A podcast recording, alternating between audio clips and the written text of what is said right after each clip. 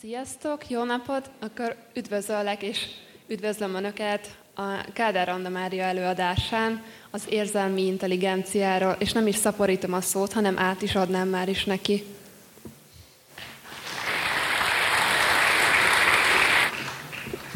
Nagy nagy szeretettel köszöntelek benneteket. Az érzelmi intelligenciáról, illetve vannak fejlesztési lehetőségeiről fogok beszélni, és bár ez egy nagyon-nagyon lassan, hosszasan fejlődő folyamat, mégiscsak vannak az életben pillanatok, amikor minden egyik percről a másikról megváltozik, és akkor hadd kezdjük egy ilyen történettel. A nyugati Kárpátok egyik legnehezebb barlangjában jártunk, és egy barlangvezetővel együtt kellett végigvezetnünk egy középvezetőkből álló csapatot egy olyan helyen, ahol mindenkinek lehetősége volt szembenézni a saját félelmeivel, szorongásaival, kishitűségével. Ugye köteleken csüngtünk, falakon másztunk, vizeséseken mentünk át, és elérkeztünk a barlang egy nagyon szűk nyílásához, ahol a barlangász azt mondta, hogy itt csak egyféleképpen lehet átmenni, hogyha mindenki kipréseli a tüdejéből a levegőt, és úgy, ahogy annak idején megszületett, szépen centinként átmegy ezen a lyukon. Aztán a jó hír az volt, hogy 8 óra múlva visszafele is kellett jönni. És hát volt velünk egy 1,90 centi magas fiatalember, aki azt mondta, hogy ő 100% nem fog tudni átmenni ezen a lyukon, mert ő kiszámolta, hogy az ő alsó lábszár csontja sokkal hosszabb, mint a többieké, tehát nem fogja tudni bevenni a kanyart. Na hát az önbeteljesítő jóslatok pont így működnek, beragadt a lyukba, mint annak idején Mici Mackó, mikor megette azt a sok mézet, hogy a teste egyik fele a lyuk egyik oldalán, a másik fele pedig a lyuk másik oldalán. És persze az elején nagyon poénosnak tűnt a szituáció, ott húzták, vonták, csiklandozták, vicceket meséltek, de körülbelül 35 perc után mindannyian láttuk, hogy ennek felesem tréfa, Különösen azért, mert a barlangban van egy nagyon fontos szabály, vagy mindenki előre megy, vagy mindenki visszafele, illetve hogyha bizonyos idő alatt nem tesszük meg ezt a távot, akkor elindul a barlangi mentés. És hát volt a barlangásznak egy zseniális ötlete, mi a lába részénél álltunk, elővett egy ilyen hegyes végű kalapácsot, egy ilyen barlangász eszközt, és elkezdtek kopogtatni a falat szótlanul. Nem is ott, ahol az illető személy lábai voltak, hanem kicsit messzebb, kopogtatott, kopogtatott, és körülbelül egy perc után odaszólt a kollégának, megnagyobbítottam a lyukat, most már átmehetsz, és abban a percben átment. Hihetetlen volt ezt látni, és hihetetlen volt vele kb. egy év távlatában beszélgetni, amikor, amikor is azt mondta, hogy akkor, abban a 35 percben teljes élete megváltozott. Saját magához való viszonyulásmódja, önbecsülése, küzdőképessége. Na, hát biztos, hogy vannak ilyen történetek mindenkinek az életében, és nagyon sokszor így gondolkodunk valahogy az érzelmi intelligenciáról, hogy van valami, és akkor egyszer csak minden megváltozik, hogy mondjuk ülünk a perzsaszőnyegen, és elvégzünk három érzelmi intelligencia fejlesztő gyakorlatot, és akkor minden rendbe jön körülöttünk, mert hogy rengeteg mítosz övezi a területet. Ugye az EQ, az a fogalom, ami 1995-ben a Time magazin címlapjára is felkerült, ezzel a felirattal, hogy kétszer olyan fontos, mint az IQ. És ma már a korszerű intelligencia elméletek a nagy ernyőfogalom alá ö, veszik be ugye az érzelmi intelligencia fogalom köré, tehát nincs olyan, hogy egyik fontosabb, a másik kevésbé fontos, hanem hogy igenis ennek is helye meg szerepe van az egész életünkben. Másik fontos dolog, illetve tévhit, ami az érzelmi intelligenciával kapcsolatban tartja magát, konferenciákon is sokszor engem így szoktak felkonferálni, hogy én most az érzelmi intelligenciáról, a szeretet művészetéről fogok beszélni, és mindig el szoktam mondani, igen, és a csalódás, a szomorúság, a düh és a kétségbeesés művészetéről is, hiszen a teljes érzelmi skáláról beszélünk, és ebben a megközelítésben elég téves az, amikor azt mondjuk, hogy vannak negatív érzések, és vannak pozitív érzések, hiszen minden érzésnek megvan a maga helye és szerepe a saját életünkben. És a harmadik tévhit az pontosan ehhez kapcsolódik, hogy ez nagyon gyorsan, nagyon látványosan fejleszthető. Az egy dolog, hogy fejleszthető, és tényleg egész életen át fejlődik, de ez korán sem egy gyors folyamat, és bizony korlátok is vannak a területen.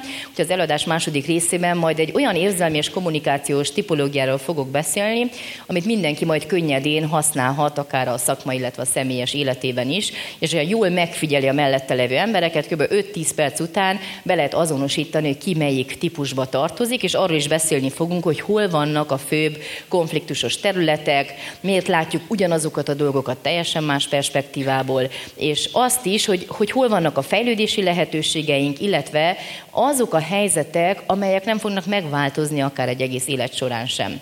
Na és akkor nézzük meg, hogy egyáltalán mit fedez a fogalom. Mayer és Szalové az a két kutató, aki leírta az érzelmi intelligencia négyfaktoros elméletét, és az első és egyik legfontosabb tényező, ez nem más, mint az érzéseknek a felismerése, megnevezése, illetve kifejezése. Nem is olyan könnyű ez a dolog, mint ahogy hangzik, illetve nagyon gyakran azt gondoljuk, hogy gyerekkorban ezt mondjuk úgy lehet fejleszteni, hogy megkérdezünk egy gyereket, hogy hogy érzi magát, beszéljen az érzéseiről. Mondjuk egy öt éves gyerek erre pont azt fogja válaszolni, mint amit az én kolléganőmnek, aki szintén pszichológus, az öt éves kislánya válaszolt, ugye hogy érzi magát pont akkor. Ránézett az anyukára, és azt mondta, honnan tudjam, te vagy a pszichológus. És ez teljes mértékben így van gyerekként ugye az a dolgunk, hogy megéljük az érzéseket, kifejezzük a játékban, rajzainkban, egyáltalán ugye a viselkedés probléma, a magatartászavar, ez mind-mind ugye az érzelmi állapotunknak a kifejezője, de gyerekként nem is az a dolgunk, hogy beszéljünk az érzésekről, viszont az a dolga a mellettünk levő felnőtteknek, szülőknek, pedagógusoknak, hogy segítsenek a saját érzéseinknek a megfogalmazásában, megnevezésében, és ezért fontos, hogy egy felnőtt átlátható, transzparens legyen, illetve legyen hiteles a saját életében, hogy az, amit megél belül, azt is tudja kifejezni ugye a többieknek, mert hogy nagyon-nagyon sokszor látjuk azt, ami régebben egy ilyen Facebookos ábrán keringető, két zöld alma néz egymással szemben, az egyik mosolyog, másiknak lefele görbül a szája, és egy ilyen A4-es lapot tart a szája elé, azon pedig egy mosoly van, és alatta egy felirat, hogy mosolyog, ez sokkal könnyebb, mint elmagyarázni, miért sírsz. Tehát rengetegszer megtörténik az, hogy megélek egy érzést belül, és kifejezek valami teljesen másat. Ez különösen igaz a kettős kötésű üzenetekre, amit nagyon gyakran akár még a felnőttek is használnak, sőt, leginkább ők használnak, hogy mondjuk férj, feleség, beszélgetnek, és akkor a férj azt mondja, hogy drágám, én elmegyek focizni szombaton. És a feleség válasza, te csak nyugodtan menj el focizni, én majd kitakarítok itthon. Tehát verbálisan, ugye azt közölte, hogy nyugodtan menjen el focizni, ő majd takarítani fog, de hogyha nonverbális részét, ugye a, a tonalitást, illetve a arckifejezés, testtartást nézzük, akkor teljes mértékben ugye egy más üzenet jön át, és egy gyereket ez zavar össze a leginkább, amikor egy ugye a verbális szint, és teljesen más üzenet jön át nonverbális szinten. Ezért nem működik nagyon sokszor a fegyelmezés, mert hiába mondjuk egy gyereknek azt, hogy Pistike, légy szíves, ne szedegesd le a fikuszra a leveleket, mert tudod, hogy fáj neki. Na most Pistike ebből mit érted? Kb. hármat még nyugodtan leszedegethet, mert nem lesz ennek semmi következménye. Tehát, hogy nincs a kommunikáció mögött a szándék, a hiteles érzés, akkor egyszerűen nem megy át az üzenet ugye ezt az érzelmek kifejezését már kora gyerekkortól tanuljuk, és nagyon-nagyon fontos, hogy a mellettünk levő felnőttek mennyire engedik meg nekünk azt, hogy, hogy megéljük ugye akár a negatív érzéseket, akár az ambivalens érzéseket is, hogy validálják egyáltalán az érzéseinket mai napig, hogyha ugye megfigyelitek akár a környezetetekben levő gyerekeket, felnőtteket, illetve olyan helyzeteket mondjuk, amikor egy gyerek elesik, mi, mi a leggyakoribb mondat, ami ilyenkor elhangzik? Mondjuk elesik egy gyerek és sír. Mit szoktak mondani ilyenkor a felnőttek? Nincs semmi baj. Ugye ez a világ három legnegatívabb szava, fodorákos hajikűja, hogy, hogy nincs semmi baj. De hogy, hogy nincs semmi baj, mikor egyszer baj van? Nem? Tehát, hogy elesett, és, és a másik mondat, amit szoktak mondani, hogy nem fáj. Hát hogy, hogy nem fáj, ha egyszer fáj? A másik, hogy katona dolog elmúlik. Azt se tudja a gyerek, hogy katona manapság. Vagy nagyon sokszor szokták mondani azt, hogy mire férhez mész, vagy feleségül vesz valaki, el fog múlni. Na most gondolom, hogy a jelenlevőknek is, hogyha valaki azt mondaná egy, egy helyzetben, amikor mikor mondjuk tényleg elesett és fáj valamilyen, hogy mire nyugdíjba mész, meglátod már, nem lesz olyan nehéz ez az egész élethelyzet, nem dühösek lennénk, hogy egyszerűen valaki nem validálja azt az érzést, amit én megélek.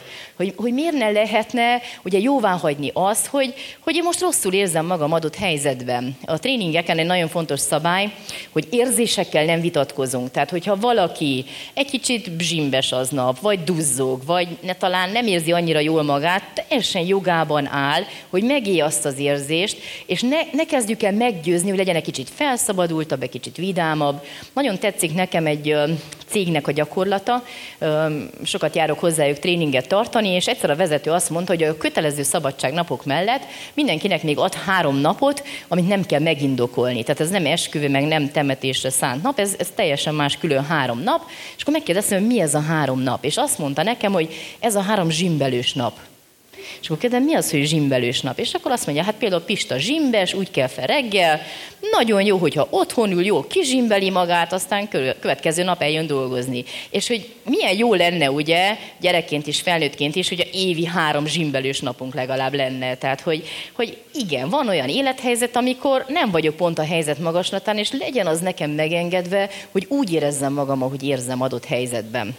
Második tényező, ez nem más, mint a mások érzéseinek felismerése, illetve ezzel kapcsolatban érzett empátia érzése. Ezt egy uh, indián közmondással lehetne a leginkább kifejezni, hogy, hogy ne ítélj meg senkit, még mielőtt három hétig nem jártál a mokaszínjában. Nagyon sokszor ugye csak a felszínes történeteket nézzünk, és, és nem nézzük ugye egy személynek a teljes élettörténetét, meg a teljes élethelyzetét, és nagyon könnyű ilyenkor előítéletesen gondolkodni. És a legnehezebb legnehezebb történet ugye a saját életünkben, az mindig az, hogy felnőttként tudjunk visszaváltani akár egy gyereki perspektívára, és ugye a gyerek szempontjából megnézni a világot. Ez elég nagy kihívás, mentálisan valahogy azt a, az állapotot kell elérnünk, mint amit egy gyerek ugye fizikailag is kiszokott próbálni, a másfél-két éves kora körül, hogy egy kis terpezbe áll, és kinéz a saját lába között. Tehát megnézi fordított perspektívából a világot. Ugye, ahogy Szabó Lőrinc mondja gyönyörűen, hogy lekuporodtam, és egy negyed órára az óriásból törpelet. Mert hogy, hogy egy gyerek teljesen más másként éli meg az érzéseket, mint ahogy, mint ahogy megéli egy felnőtt. Például vegyük akár a világ egyik legambivalensebb érzését, ami nem más, mint a testvérféltékenységnek az érzése. Ez a szeretlek is, meg nem is, különösen ugye annál a gyereknél, aki első gyerek, és ráadásul első unoka mindkét oldalról, hát erről a trónról lehet a leg, legnagyobbat esni barátnőmnek született meg a harmadik gyereke, és az akkori legkisebb, a mostani középső koppány, amikor meghallotta, hogy tesója fog születni, 7 éves volt, ugye a szakirodalom azt is mondja, hogy 7 év, illetve ennél nagyobb korkülönbség esetében már nincs is testvérféltékenység, de ugye a gyakorlat nem pont ezt mutatja, Hát ugye, amikor meghallott, hogy testvére fog születni, azt mondta, hogy, hogy hurrá, végre nem én leszek a legkisebb. Tehát úgy tűnt, hogy testvérféltékenységnek nyoma sem lesz. Amikor hazajött a, a barátnőm, Ágnes, a kis violával a karján, akkor Koppány azt mondta, hogy anya, kocka fejed lett és viola szagod. Na, ez egy kicsit egy gyanús mondat volt, pedagógus anyuka elengedte a füle mögött, és Eltelik három hónap, mondja Ágnes Koppánynak, a létszes menj fel az emeletre, és nézd meg, hogy Viola elaludt-e. És Koppány kimondta a világ legzseniálisabb mondatát, ami vegy tisztán tükrözi a testvérféltékenység érzését, ami így hangzott, remélem megdöglött. Na hát, igazából erről van szó, és itt kezdődik az érzelmi intelligencia, hogy nem kapok a szívemhez, és azt mondom, te kis Káin, te már meg akarod ölni a testvéredet, te kis gyilkos palánta, hanem elismerem, ugye ahhoz egy, ezt a gyerek szimbolikusan mondja, hát ugye minden, minden, a legjobb családokban is előfordul, hogy amikor ugye hazahozzák a kis tesót, a gyereknek mi az első mondata, nem -e lehetne visszavinni a kórházba. Ez a szelidebb változat, vagy megkérdi, nem -e lehetne kidobni az ablakon, vagy, vagy mit tudom, leeregetni valami folyón. Szintén egy másik barátnőmnek született meg a második gyerek, és a nagy megkérdezte, anya, nem tudnád lenyelni, hogy menjen vissza a hasadba, ott sokkal jobban volt. Mit jelez egy gyerek? fel, felborult a családi egyensúly, és olyan már biztos nem lesz, mint amilyen volt. És hogyha én megengedem neki, hogy kifejezze ezt az érzést, mert ugye a nagy nyeresség mellett ez egy nagy veszteségérzés is, tehát ő elveszíti azt a pozícióját, amit, ami ugye addig teljesen természetes volt a családban. Gondoljunk csak arra, hogy mi lenne, hogyha mondjuk a partnerünk hazahoz, tehát mondjuk férj feleség, és akkor a férj egyszer azt mondaná a feleségnek, hogy egyik este, hogy drágám, hoztam neked egy új asszonyt, hát gondold el, reggel együtt fogjátok főzni a kávét, megoszlik a házi munka, hát jó, a gardrobot, meg még ezt, azt meg kell osztani, de nem olyan nagy dolog. Tehát hányszor történik meg az, hogy bagatelizáljuk egy gyereknek az érzését. Én jól emlékszem, négy éves voltam, amikor megszületett a testvérem, és akkor nem így kettesével jártak családlátogatni, hanem becsődült az egész család egyszerre, és akkor mindenki odaállt Attila bölcsőjéhez, és ott nézegették, és milyen volt a szülés, és kire ütött ez a gyerek, és én így végig, tehát emlékszem konkrétan erre az érzésre, hogy végignéztem magamon, hogy én így láthatatlan lettem, vagy mi történt velem. Hogy ugye nagyon sokszor felnőttként nem látjuk azt, hogy, hogy milyen nehéz ez az életszituáció egy gyereknek. Gondoljunk csak arra, mondjuk augusztusban megszületik a gyereknek a testvére, szeptemberben kezdődik az óvoda. Mit él meg mondjuk egy három, három és fél éves gyerek, vagy akár négy-öt éves is, hogy nem elég, hogy jöttek kis betolakodó, engem még kis raktak otthonról. És ezek ketten ott dőzsülnek otthon. Tehát, hogy kognitívan nem fogja meg, megérteni azt a gyerek, tudod, hogy veled is foglalkoztunk, amikor te kicsi voltál, és pont ugyanilyen volt a helyzet. Neki érzelmileg ez egy nagyon-nagyon nehéz élethelyzet. Nekünk örökbefogadott lányaink vannak, és amikor a nagy lányunk két éves, két hónapos volt, akkor érkezett meg az életünkben, mint derültékből villámcsapás Zsolna, a kicsi lányunk, és ilyen nagy barna haja volt, és ilyen fehér pójában, ugye öt naposan elhoztuk a kórházból, és akkor Lilla mellé letettük az ágyba, és vártuk a reakciót, hogy wow, most akkor mit fog mondani, neki tesója lett, és akkor Lillai ránéz Zsolnára, és ez volt az első kérdése, ezt kihozta ide. Tehát ez volt a nagyon barátságos fogadtatás, utána pedig ránézett Zsolnára, majd rám, és azt mondta, hogy ez az én anyám. Tehát, hogy ez legyen tiszta és világos, hogy kikinek a kie. Majd utána három évesen mondta el azt, amit azóta is nagyon sokszor ismételget, hogy én voltam itt hamarabb. Ugye ez az első szülött joga, gyakorló szülők ezt jól tudják, nem mindegy, hogy kinek adod az először a pohár kakaót, tejet, mert azért ugye a csípési sorrend azért legyen betartva. De hogyha megengedem ugye egy gyereknek, hogy ő megíj ezt az érzést, akkor utána szépen lassan helyre teszi. Ugye mi sokszor meséltük neki, hogy megszületett az anyukája hasából, utána mi szívünkbe, és akkor hogy vártuk, és hogyan fogadtuk, és egyik este szerintem életem egyik leggyönyörűbb mondatát mondta ki három és fél évesen, hogy tudod, anya, én itt születtem a te szívedbe, és Zsolna itt a másik szívedben. Ami nem azt jelenti, hogy nincs verekedés, veszekedés, meg stb., mint normál, mint minden normális testvérkapcsolatban, de hogyha megengedem ezt az érzést, akkor szépen lassan meg tudja élni a gyerek, hogy amit végül is 8-9 éves korában fog megérteni, az érzések ambivalenciáját hogy, hogy szeretlek, de ugyanakkor lehetek rá dühös, csalódást is okozhatsz. És uh, családterapeutaként is dolgozom, és nagyon sokszor látom, hogy felnőtt embereknek nehéz az érzések integrálása, hogy akár egy partner kapcsolatban, amikor veszekedés van, vita, akár tényleg csalódást okoznak egymásnak, akkor azt hiszik, hogy az egész párkapcsolat elromlott. Miközben igenis az életünk ambivalens érzések megéléséről szól, és hogyha én ezt megengedem magamnak, és ezeket ki tudom fejezni, vagy egyáltalán be tudom vállalni egy helyzetben, hogy én most félek, szorongok, hogy nem kell más mutassak, mint ami vagyok. Mert nagyon sokszor ugye egy gyerek félelmét is így akarjuk megoldani, hogy mondjuk ő fél a mumustól, és akkor felemeljük az ágytakarót, és mondjuk, van ott mumus? Nincs, na akkor mitől kell félni? Körülbelül olyan, gyerek megérteni, aha, tényleg nincs mumus, hát akkor nem félek. Ugye a nyilvános beszédtől való félelem, az például a halálfélelem utáni második félelem. Tehát mindenki fél a nyilvános beszédtől, még a nagy dumások is. És én most valakinek azt mondanám, jöjjön ki ide a színpadra, és akkor beszéljen a gyerekkoráról, hát ugye csupa barátságos ember ül itt. Hiába magyaráznám el neki, mert attól az érzés, az még ott van az ő életében, és ez egy nagyon hosszú gyakorlás. Igazából tízezer órát kell gyakorolni, tíz évet, és aztán mindenki nagyon profin tudja ezt csinálni. Tehát ez nem így egyből fog kialakulni. Na most mágikus félelmekre mágikus megoldásokat kell alkalmazni, és ez nem csak gyerekeknél, hanem felnőtteknél is nagyon szépen működik. Például a gyerek, hogyha fél a mumustól, ahelyett, hogy elmagyaráznám neki, hogy nem kell félni, mondjuk veszek egy üres ilyen ablaktisztító üveges flakont, aminek van egy szórófeje, beleteszek levendulavizet, és azt mondom, hogy persze mumusok jönnek, mennek, de nekünk van mumusüző spréjünk, tehát hármat folyunk a levegőbe, a mumusok hanyat homlok elmenekülnek innen. És mivel a gyereknek mágikus a gondolkodás, gondolkodása ezt teljes mértékben elhiszi, mert neki a valóság meg a fantázia még nem különült el. Ezt mennyire csodálatosan jelzi ugye az a történet, amit személyesen éltem meg egy ilyen óvodai ellenőrzés során, hogy bementem egy csoportba, ahol az óvonéninek oda járt a saját kislánya is, Hanna, az óvonéni pedig felöltözött tavasz tündérnek, amennyit jelentett, hogy tett magára egy ilyen kis palástot, oda ment a kislányához, és mondja, hogy Hanna, légy szíves, hoz ide a meseládikot. Hanna oda megy az anyukájához, ovonéniéhez, oda viszi a meseládikot, ránéz, ugye, és megkérdi, hogy tavasz tündér, te honnan tudtad, hogy engem hogy hívnak? Na ez a mágikus gondolkodás, hogy látom, amint látok, de mégis teljesen másként értelmezem.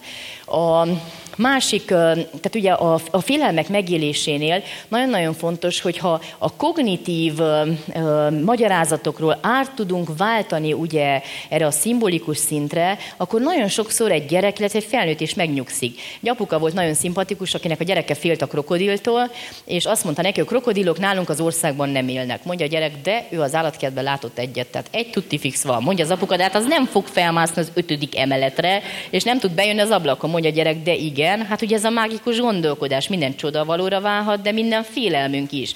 Mondja az apuka nagy okosan, hogy hát a krokodil haladási sebessége 5 km per óra, három hét múlva féljéme, akkor fog ideérni. Hát most a gyerek ettől biztos nem nyugodott meg. Nagyon sokszor ugye diákoknál látom vizsgai időszakban jönnek, és a, a, hozzák a kicsi moncsicsit, felveszik a szerencsekosztümöt, a varázscipőt, a nem tudom milyen gyűrűt, tehát hogy valahogy felnőttként is megőrzünk valamit a gondolat minden hatosságából, hogy hiszünk ugye egy tárgy varázserejében, vagy bármiben, tehát hogy, hogy ezek teljesen természetes dolgok, és hogyha nem bagatelizáljuk valakinek a félelmét, hogy nem kell félni, mert, hát miért nem engedem meg valakinek, hogy féljen? Amúgy ezeket a félelmeket meg is tanuljuk, szociális referenciának hívja a fejlődés lélektan, hogy ugye mondjuk sétál egy kisfiú az apukájával egy sétányon, és lát a gyerek egy nagy Szent Bernát hegyi kutyát. Addig mindenféle kutyát látott, pincsi kutyát, tacskó kutyát, foxteriert, de ilyen behemült nagy állatot még soha életében. És mit csinál a gyerek? Ugye, hogyha rohan felé a kutya, ránéz az apukája arcára, és megnézi, hogy mit kell csinálni ebben a helyzetben. Tehát ahelyett, hogy mondjuk egy gyerek félelmeit kezdjük, vagy akár bárki másnak a félelmeit kezdjem el kezelni, egyszer farkas szemet kell nézzek a sajátjaimmal. Mert enélkül nem működik a történet mindent. Mindenkinek vannak félelmei, és az, hogyha én beismerem, elmerem mondani, hogy félek, szorongok ebben a helyzetben, és, és azt is tudom, hogy jogom van ezt az érzést megélni, ez már ugye a fél út a, a félelem megoldása esetén. És hát vegyünk egy olyan kérdést is, a DAC korszakot, ami most már lassan egész életünkön végigvonul, mert elkezdődik olyan egy évesen, gyakran az gyerek első szava, hogy akár nonverbálisan is, hogy ez a nem, vagy mem, vagy stb. Ez eltarthat olyan négy, négy és fél, öt éves korig is elhúzódó DAC korszak esetén. Aztán még kegyes az élet, hogy a szülők kapnak olyan két-három év fellélegezésnyi időt, mert aztán 8-9 évesen elkezdődik a prepubertáskor, és ez ugye eltart olyan 35-40-ig. Tehát igazából van a szülő szülőknek ilyen 22 év ilyen dackorszak, amit jól kellene kezelni, mert ugye leírták a fejlődés lélektanban azt a jelenséget, amit ma kapunyitási pániknak nevezünk, kapuzárásról mindenki hallott, ugye ez az életközép válság, ez lényegében arra a kérdésre adott válasz, hogy az a gyerek, aki voltam, büszke lenne arra a felnőttre, akivé váltam. Saját utamon járok-e, saját életemet illem-e, és hogyha nem, még mindig van lehetőségem váltani. Kapunyitási pánik, ez a fiatal felnőtt, 25-35 éves, ráadásul szűk értelemben az értelmiségi fiatalunknak a krízis helyzete, ez az elindulástól való félelem. És ugye nagyon sokszor abban nyilvánul meg, hogy valaki halmozza a tanulmányokat, egy egyetem, még egy egyetem, mesteri, doktori, posztdoktori, kutatói ösztöndíj, és akkor ráérek még arra még, hogy aztán a munka mezeire lépjek, hát majd úgy 45 évesen, és akkor mi történik, hogy a kapunyítási pánik vége összeér a kapuzárási pánik kezdetével, hogy akkor meg elkezdek kétségbe esni, hogy merre menjek. De hogy bár bárkire érvényes, aki él nagyon sokáig a mama hotelben, ugye így hívják, azt a komfortzónát, ami, ami végül is nagyon kényelmes, megfőzik az ételt, kifizetik a fogyasztást, én mehetek bulizni, élni, aztán majd felnőtti válás, meg elköteleződés az, az ráér. És hogy nagyon-nagyon fontos, hogy ennek a gyökere az, hogy én elinduljak, és tényleg úgy minden mesehős. Mert a mesehősnek Mesehőse mondja azt, hogy hát nekem nem volt gyerekszobám, nekem tátos paripát nem adtak, hát akkor menjen, mentse meg a királylent, aki akarja, mert hát nekem nincsenek lehetőségeim az elinduláshoz. Tehát, hogy a mesehős is, hogyha nem indul el otthonról, kirugdossák, szólnak neki, menni kell. Tehát ott van a cél és irány. Tehát, hogy, hogy nagyon-nagyon lényeges, hogy, hogyha egy gyerek jól megírta a dackorszakot, és soha nem kell félni egy olyan gyerektől, aki ugye nagyon erős indulattal tudja kimondani a nemet, mert ez az életbátorság, ez az én erőnek a megnyilvánulása. A biztonságosan kötődő gyerek tud nemet mondani, mert ő nem kell féljen a szülők szeretetének elvesztésétől. Azért nagyon jól lelkiállapotban levő gyerek, aki tud dacolni. Tehát, hogy érzelmileg, amikor ugye egy ilyen negatív érzést kimutat, az teljesen rendben van, mert a felnőtti váláshoz is ugyanezt kell, illetve hányszor később felnőttként asszertivitás tréningeken tanítjuk újra nemetmondás képességét. Ha mindenki olyan jól tudna nemet mondani, határokat lehúzni, mint egy három éves gyerek, akkor nagyon sok probléma meg is szűnne. Most nézzük meg a harmadik tényezőt, ami nem más, mint az érzelmi önszabályozás. Ez a legnehezebb kérdése ugye az érzelmi intelligenciának, mert az, hogy vannak érzéseink, kifejezzük, illetve még megértjük a másik érzéseit, az még mindig könnyebb, mint hogy szabályozni az érzést, illetve az érzésből származó cselekedetet. És ugye ennek két tényezője van, frusztrációtolerancia, illetve impulzivitás kontroll. A frusztrációtolerancia ez a kivárásnak a képessége. A mai generációnak talán ez, a, ez az egyik legnehezebb, nem is véletlenül nevezték el a most született gyerekeknél, ugye ez az instant get generáció, tehát ez a mindent most gyorsan, azonnal meg szeretnék kapni, tehát nincs meg ez a várakozásnak a képessége. Van egy érdekes kísérlet, ez a marshmallow teszt, pillecukor teszt, biztos többen látták, láttátok a Youtube-on, hogy a gyerek elé egy tányért tesznek, rajta van egy pillecukor, és azt mondják neki, hogy vagy megeszed most, vagy válsz, és fogsz kapni még egyet. Nem mondják el neki, mennyi a várakozás várakozási idő 20 perc, ugye hát egy gyereknek ez egy örökké valóság, és Ugye filmezik Kandi kamerával, hogy mi történik ez idő alatt. És van olyan gyerek, aki a fejére húzza a pólóját, hogy ne lássa a pilletcukrot. Van olyan gyerek, aki uh, úgy fogja a félkézzel, hogy nagy véletlenül valaki lenyúlja. Akkor van olyan gyerek, aki megrágcsá, és így nyálasan visszateszi mindegy ilyen lerágott almacsutkát, és a legédesebb egy kis szőszi kislány, alig látszik ki az óra az asztal mögül. Hát ameddig elmondja a kísérletvezető az utasítás, rég lenyelte a pilletcukrot. Tehát ő nem aprózza várni. Hát most, most, és aztán majd lesz utána is valami. Tehát ez, ez lényegében egy lassan érő képesség, és illetve 6-7 éves korban lesz képes a gyerek arra, hogy ugye elkezdje szabályozni az érzéseit addig, nem a gyerek uralkodik az érzéseken, hanem az érzések a gyereken. Tehát 6-7 éves kortól kezdjük el ezt az érzelmi önszabályozást, illetve a kivárásnak a képességét, de hogy ez egy nagyon-nagyon nehéz dolog, akár még felnőttként is. Ezért írtam le a Zöld Mesepszichológia könyvben az ETELKA módszert, amit a vicc kapcsán neveztem el, hogy az anyuka a kislányával egy bevásárló központban vannak, kislány kampányol egy babáért, neki ez a baba most kell rögtön és azonnal. Az anyukája mondja, ETELKA nyugodj meg, 5 perc múlva pénztár vásárnál vagyunk. Gyerek artikulálatlan hangon üvölt, szétszedi a fél bevásárlóközpontot, anyukája angyali türelemmel, a nyugodj meg, öt perc múlva kim vagyunk a parkolóban. Áll mögöttük egy hölgy a pénztárhoz vezető sorban, és úgy furdja az oldalát a kíváncsiság, hogy nem bír magával, és megkérdi, hogy ne haragudjon meg, hölgyem, de mégis milyen nevelési módszer szerint nevelezett a nevű kislányát. Az anyuka nagy csodák ránéz, és azt mondja, de hát Etelka az én vagyok.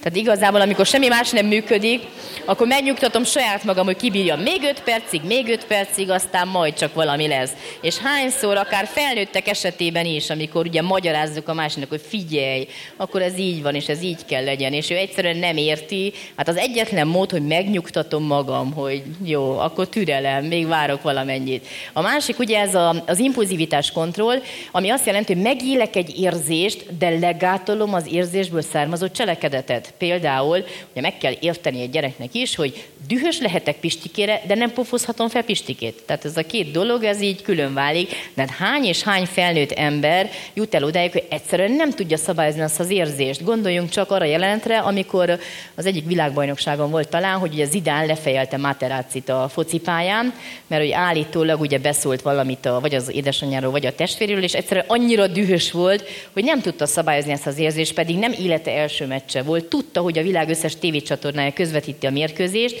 és tudta, hogy egész karrierjébe kerülhet ugye ez a cselekedete. És ezt mindig úgy kell elképzelnünk, hogy még a legszelidebb emberből is kihozható egy ilyen nagyon erős indulat, hogy hogyha megtaláljuk ezt a szimbolikus piros gombját, és elkezdjük így nyomogatni. Nagyon érdekes az, ugye a párkapcsolati veszekedéseknél szoktam így látni, hogy minél rövidebb ideje van együtt egy pár, valahogy a veszekedések úgy zajlanak, ugye, mint a motivációnak van ez a harang alakú görbéje, ugye hergelik, hergelik, hergelik egymást, aztán van ez a csúcspont, van az a gyerekkori játék, egy doboz, megnyomsz egy gombot, kiugrik egy bohóz, tehát ott mindenkinek elpattannak az idege, és aztán jön a levezető szakasz. Na most, hogyha már 10-20-30-40 éve van együtt egy pár, már nincs meg ez a bevezetés, levezetés, csak én benyomom a te piros gombodat, te benyomod az enyémet, mert már tudom, milyen mondatot kell mondani, milyen hanglejtéssel, kit kell emlegetni, hogy olyan ideges legyél, hogy ne bírja tovább. És ugye pont ez az érzelmi intelligencia, hogy tudom, hogy hogy tudnálak felidegesíteni, de nem teszem. Családokban nagyon sokszor előfordul az a jelenség, amit én a genetikai hulladékképzésnek szoktam nevezni.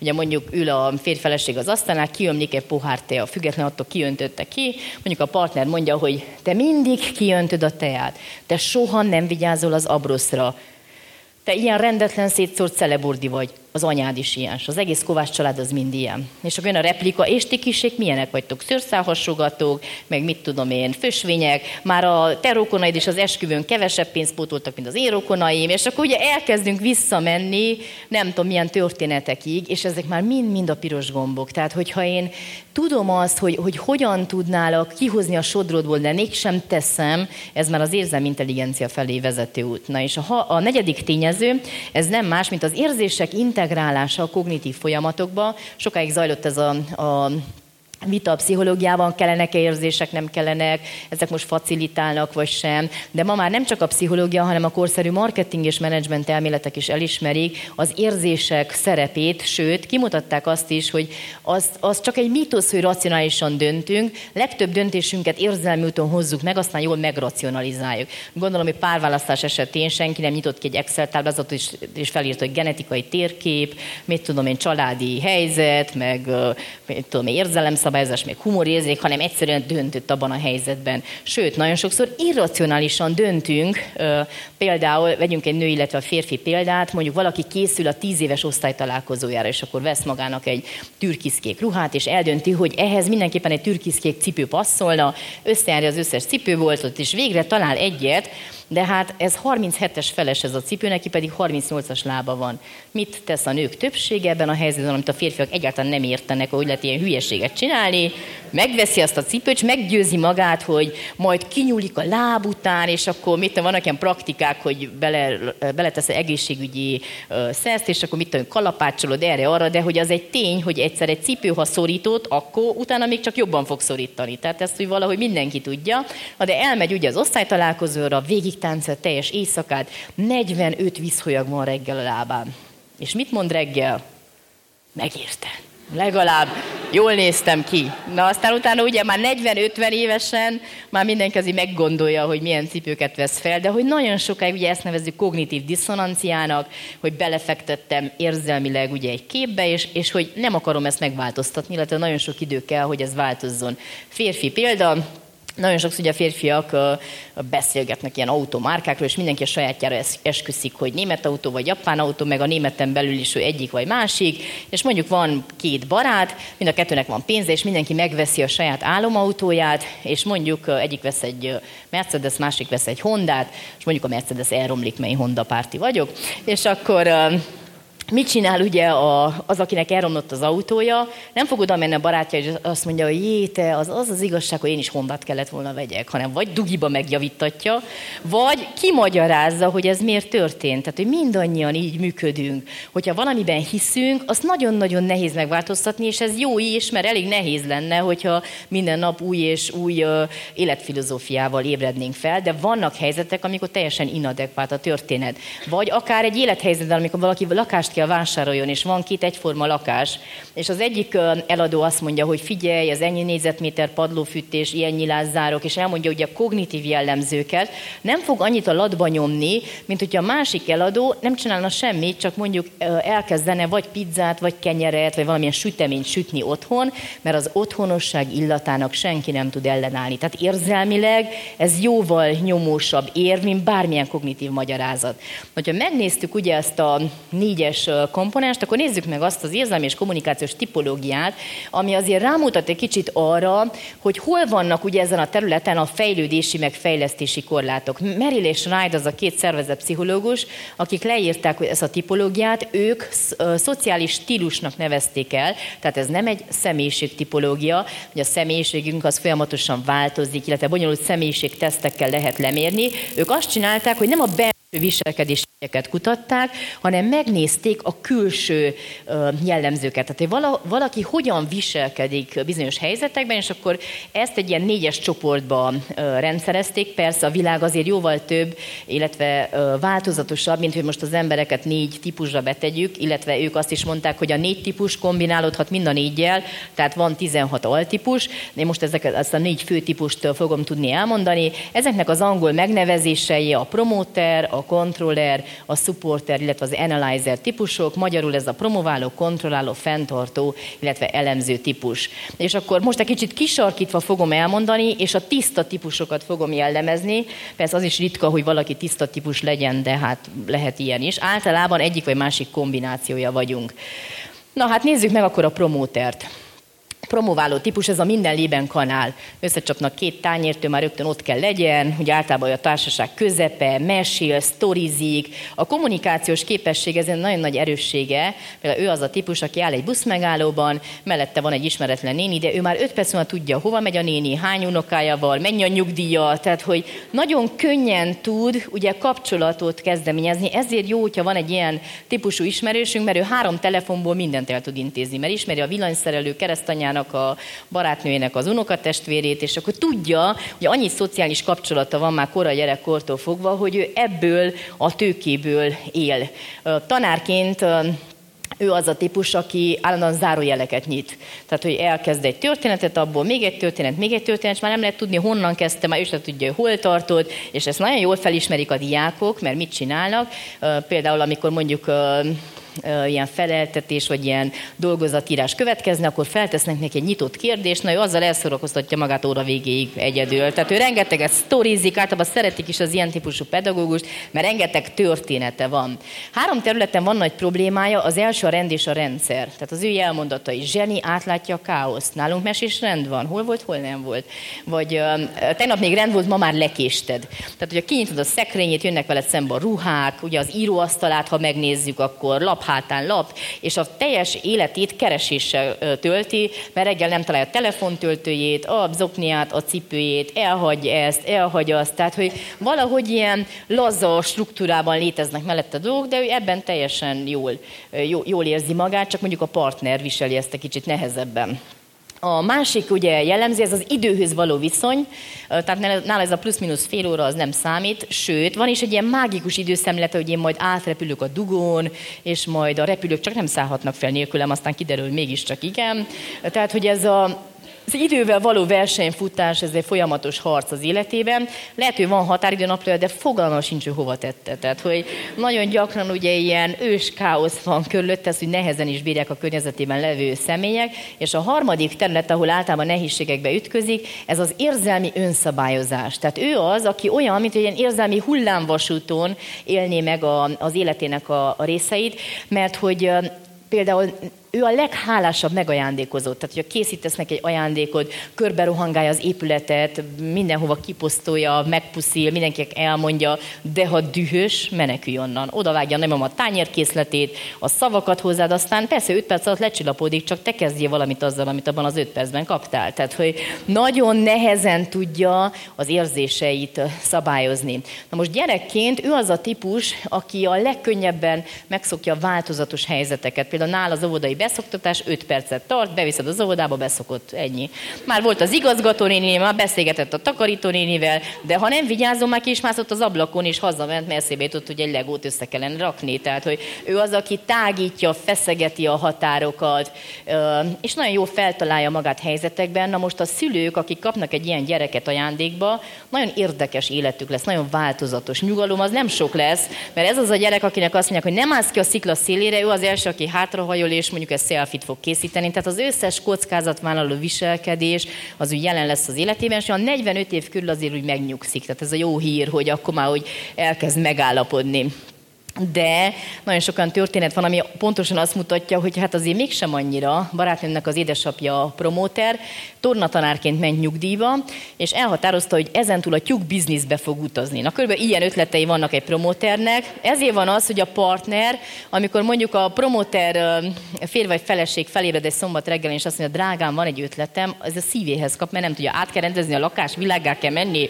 mit kell csinálni, mert a terv és a megvalósítás között kb. 5 perc telik el. Tehát lehet 45 kiló, de ő tolja a butorokat, hiába mondja a másik, nem fér be a butor, ő meg kell nézze, befér, nem fér be. Vagy például ilyen ötletei vannak, menjünk világgá, stoppa, majd alszunk valahol. Na aztán az ellentétes típus, hát ez az a vörös posztom, mint a bikának, hogy, hogy menjünk világás, hogy, hogy nem tudjuk, hogy hol fogunk aludni, meg stb. De aztán erre is kitérek.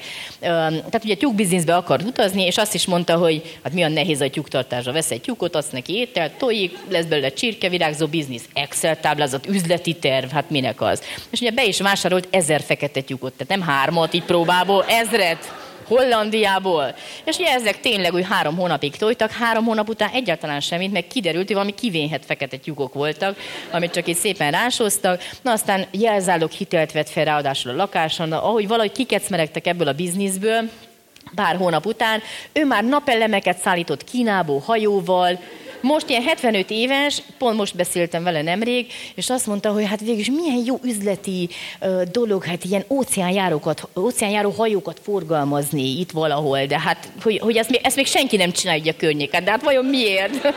Úgy el is képzeltem, a Marosvásárhelyen egy ilyen óceánjáró hajó, ilyen uh, kirakat, és az emberek így állnak és tolakodnak, hogy mindenki óceánjáró hajót szeretne vásárolni. Na hát ilyen ugye promoter, de hogy a legváratlanabb helyzetekben is feltalálja magát. Ez a jó része, a rugalmas alkalmazkodó képessége nagyon nagy. Szinten egy másik barátnőm édesapja, uh, promoter, és ugye olasz uh, vendégek érkeztek hozzájuk, és mondta, hát a román meg az olasz rokon nyelvektető, két perc alatt beszél olaszul, tehát mi a nehéz az olaszban. Úgyhogy odaállt, és mondta a kollégának, hogy tu io, ha? Doin, doin, doin. És ezt gondolta, hogy olaszul mondta el. Ezek így nézték nagy kikerekedett szemekkel, és akkor elmagyarázta, hogy te meg én egy húron pendülünk. Na hát, ez a promóter, ez kézzel, lábbal, pantonimmel, külföldön, mindent kimagyaráz. Tehát hogy nem érdeklik az igeragozások, a mondatok, meg stb. Majd valami csak lesz. És, és ez egy hatalmas erőforrás az életében. Persze, hogy a káosz uralkodik körülötted, de valahogy aztán rendet tesz ebben a káoszban. Amúgy, hogyha most tartanánk gyorsan egy ilyen táska ellenőrzést, egyből lehetne látni ki a promóter, mert a múlt héten leveg, levágott telefonjának a számlája, amit nem talált meg, meg a a, a, a, a félig lerágott kiflivéktől, tehát minden van az ő táskán, minden, ami, ami nem kell, és semmi abból, ami kell. Na hát ugye be kell vallanom, hogy én is egy kicsit ez a promóter típus vagyok. Szerencsére már ez a rendesedő promóter, de hát reggelig tudnám mesélni én is a sztorikat, amiket megéltem az életem során. De az egyik kedvencem, az amikor Tihanyban voltunk, és egy pálinkás levendula parfümöt megláttam. Ugye nagyon szeretem a lilát, meg a levendulát. Szóltam a férjemnek, én enélkül élni nem tudok. És mondja a férjem, hogy a 265 parfüm mellé nem biztos, hogy kellene még egy.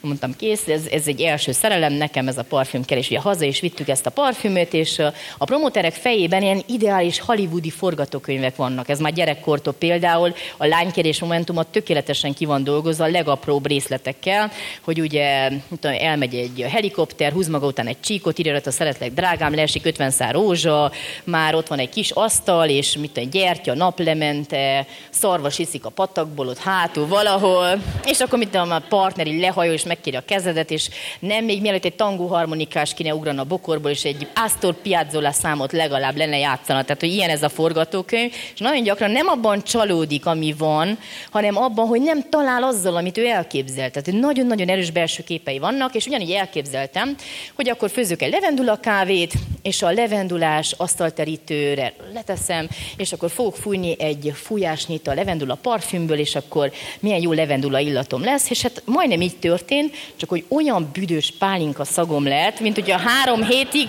folyamatosan ittam volna. Gondoltam, elkezdtem a pálinka illat, kijön a levendula, de hogy jött, egyre büdösebb lettem, hogy telt az idő.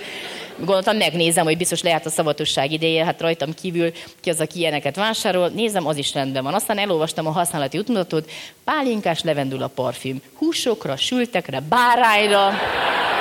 Na hát, nagyon szép a doboz, szép az üveg, de semmire nem használjuk, az is biztos. Na hát, a promóter, ezzel tudja őrületbe kergetni a környezetét, ugye a mindenféle irracionális döntésével. Tehát jókat lehet nevetni utólag, csak a másik éje túl, ugye ezeket a helyzeteket. A, ez vele ellentétes típus az elemző. Az elemző minden, ami a promóter nem.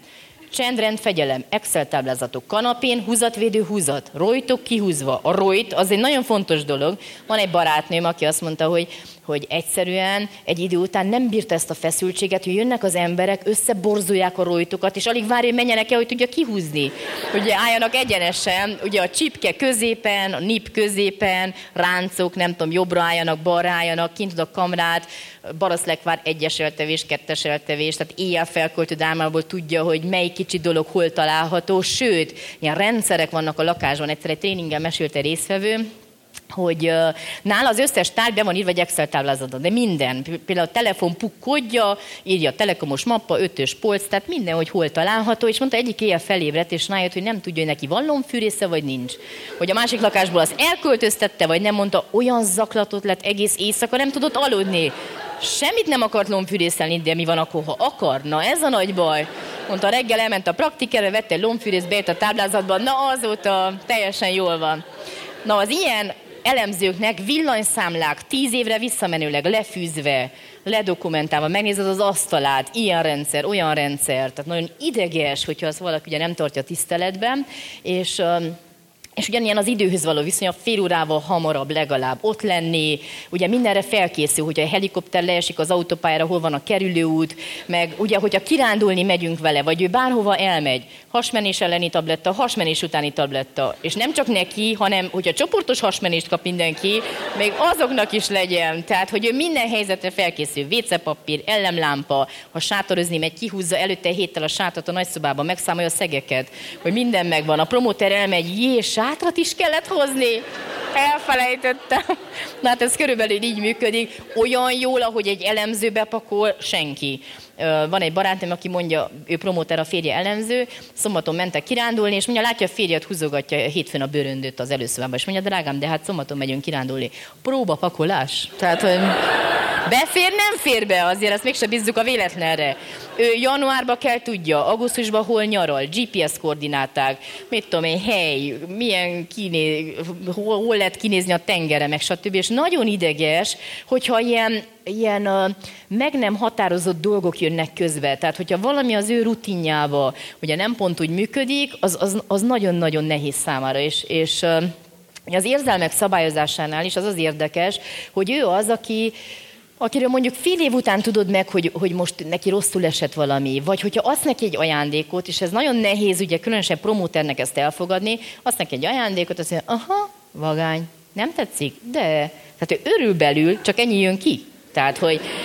Tőle ilyen látványos lánykéréstől, meg ilyen meglepetések. Hát ugye, amit egy promóter vár egész életében, valaki szervezzen már neki meglepetés bulit, vagy valami érdekes, nem tudom, itt minden nap legalább kettőt, na hát az a minimum. Na az elemzőnek ez a rémálmaiba szerepel, mint az is, hogy egy színpadon álljon egy mikrofonnal, és hogy ezer ember nézni. Nem akar, hogy nézzék, ő a háttérben akar lenni.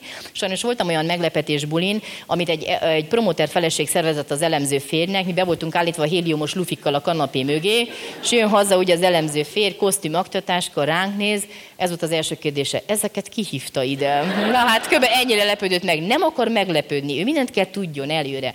Amikor az esküvőnk volt, akkor elszakadt a mennyasszonyi ruhám pántja, és megkérdeztem a vendégseregtől, hogy van-e valakinél tű és cérna, és nem is tudom, nem jutott eszembe az én szuper elemző nagybátyám, oda őt kint ott az akkóját. Mi az, hogy tűcérna?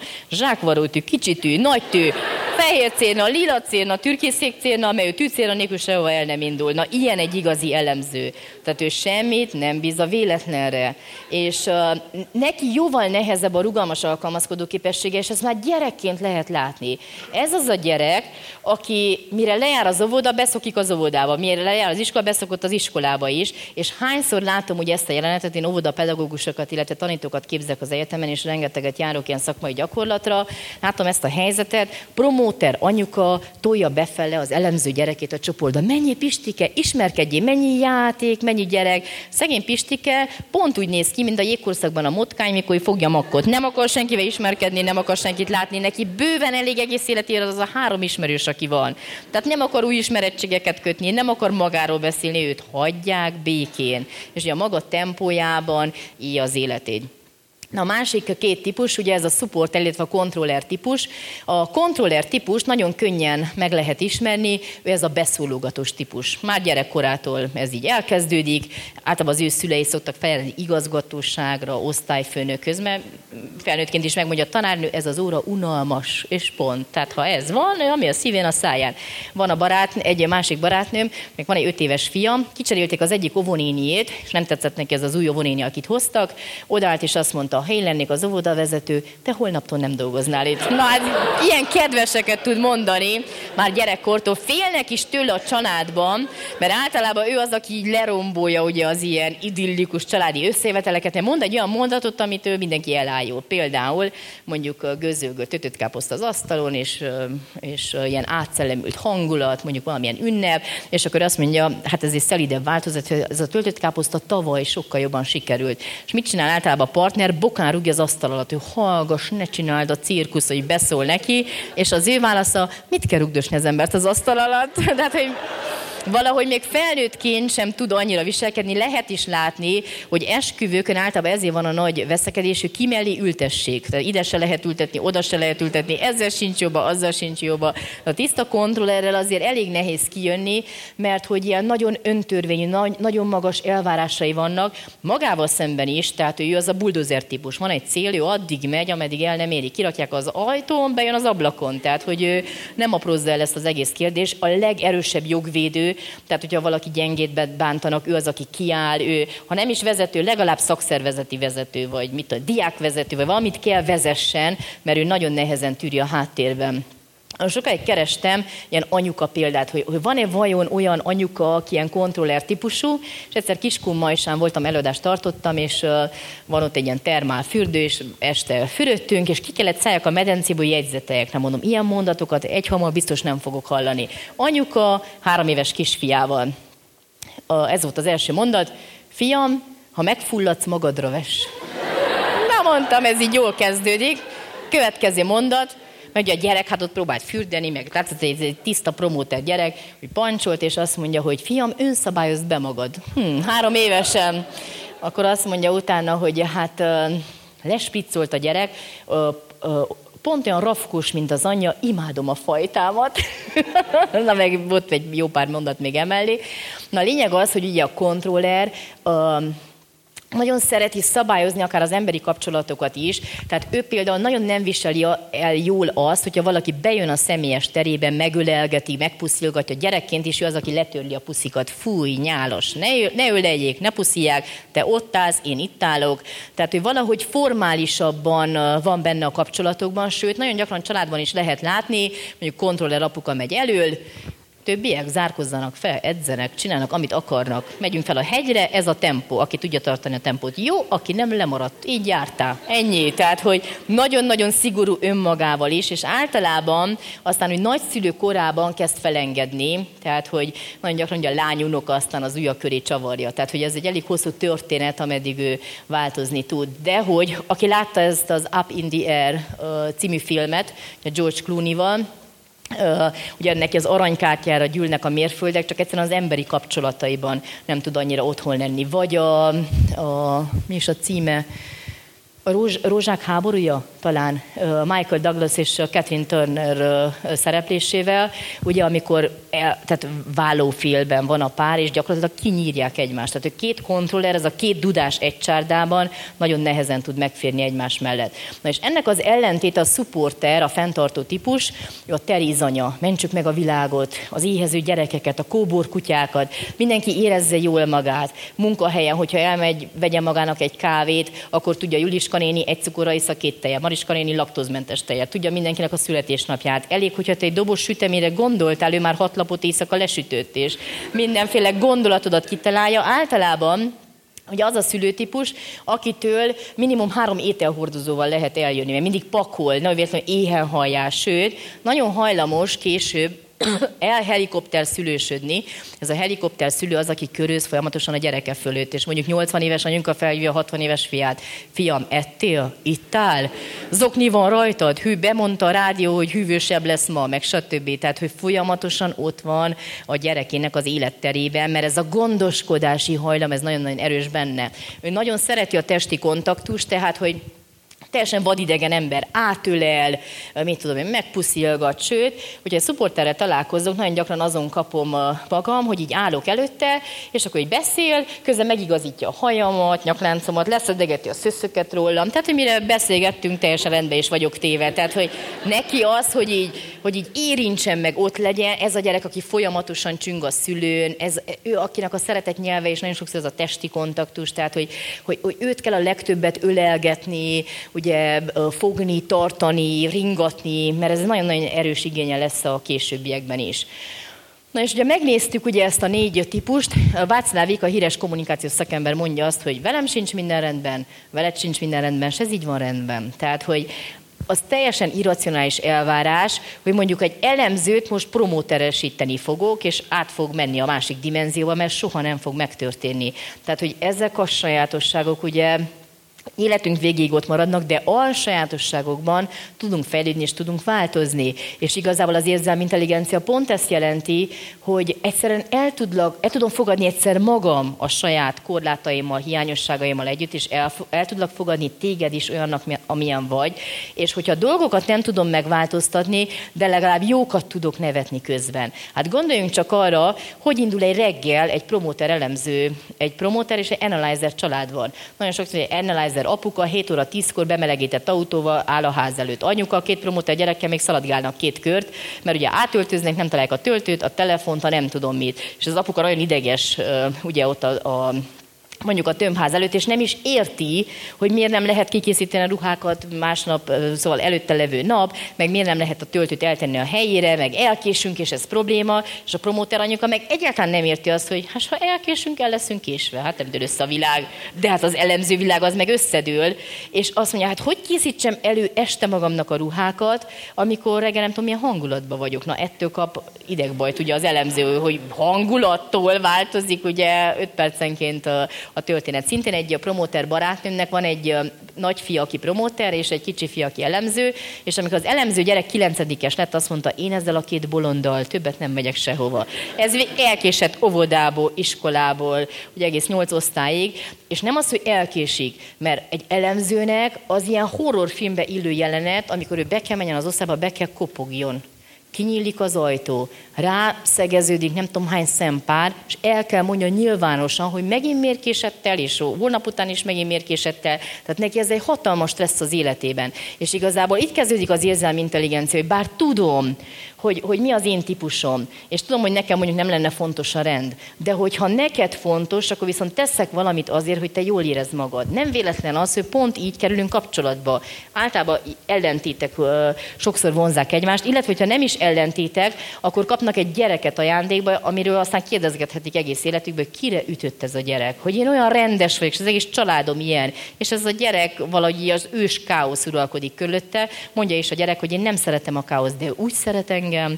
Tehát, hogy nem tudom megváltoztatni a másikat, és az elfogadás nagyon sokszor úgy kezdődik, hogy, hogy ugye egyszer szembenézek a saját hiányosságaimmal, akár a fejlesztési területekkel, és ugye nevetni tudok akár a történeteken, és legyen itt egy záró történet, Ugye a kérdések előtt promóter feleség, elemző férj, promóter feleség bemegy a fürdőszobába, és lát egy pókhálót ott a sarokba, és ugye munkába menetel előtt kis kosztümbe, magas sarkú cipőbe, felmászott a vécet tetejére, és próbált ugye leszedni azt a pókhálót. Hát néha a promóternek is eszébe jut, hogy kellene takarítani, de az elemző meg így kell fel egy szombat reggel, hogy gyönyörű nap a takarításra, és ugye fogkefével kidörzsöli a fugatávolságokat, meg stb. Tehát, hogy teljesen másként állunk ugye a rend kérdéséhez. Na és ugye elveszített az egyensúlyát, és lezuhant a, a, ugye a WC-ről, de nem még mielőtt a kagylót ki ne húzta volna a helyéből, és az ugye ráesett, meg darabokra tört. Nem volt olyan nagy a baj, mint amikor a robajjal járt, és ugye ki volt feküve ott a fürdőszobába, a kagyló darabok rajta, ugye ilyen karcolások, és ugye nagy robajra berohan a férje,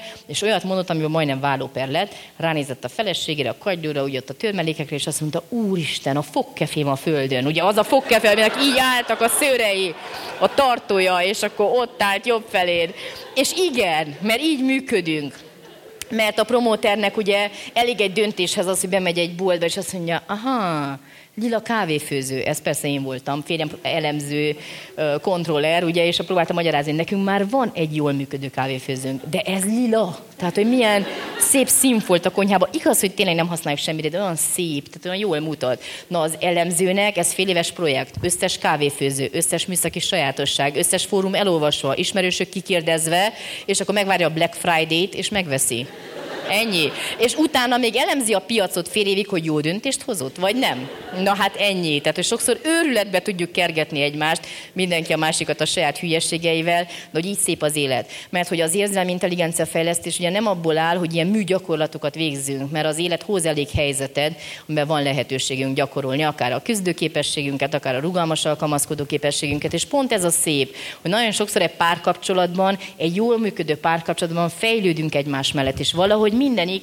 Közelít a másik felem, hogy az elemzőnek az a dolga, hogy kilépjen a komfortzónájából, kicsit rugalmasabb legyen, promóternek az, hogy kicsit összeszedje magát, ugye struktúráltabban működjön helyzetekbe, kontrollernek az, hogy elfogadja maga körüllevő embereket, és ne csak a maga nagy ugye standardjaival mérjen mindenkit, és a supporternek pedig pont az, és ez sokszor egy életmunka, hogy nemet tudja mondani, hogy végre ki tudja mondani azt, hogy nem. Ez gyakran 40 év gyakorlás, hogy nemet mond adott helyzetben. Úgyhogy aki nem hiszi, az járjon utána. Köszönöm szépen a figyelmet.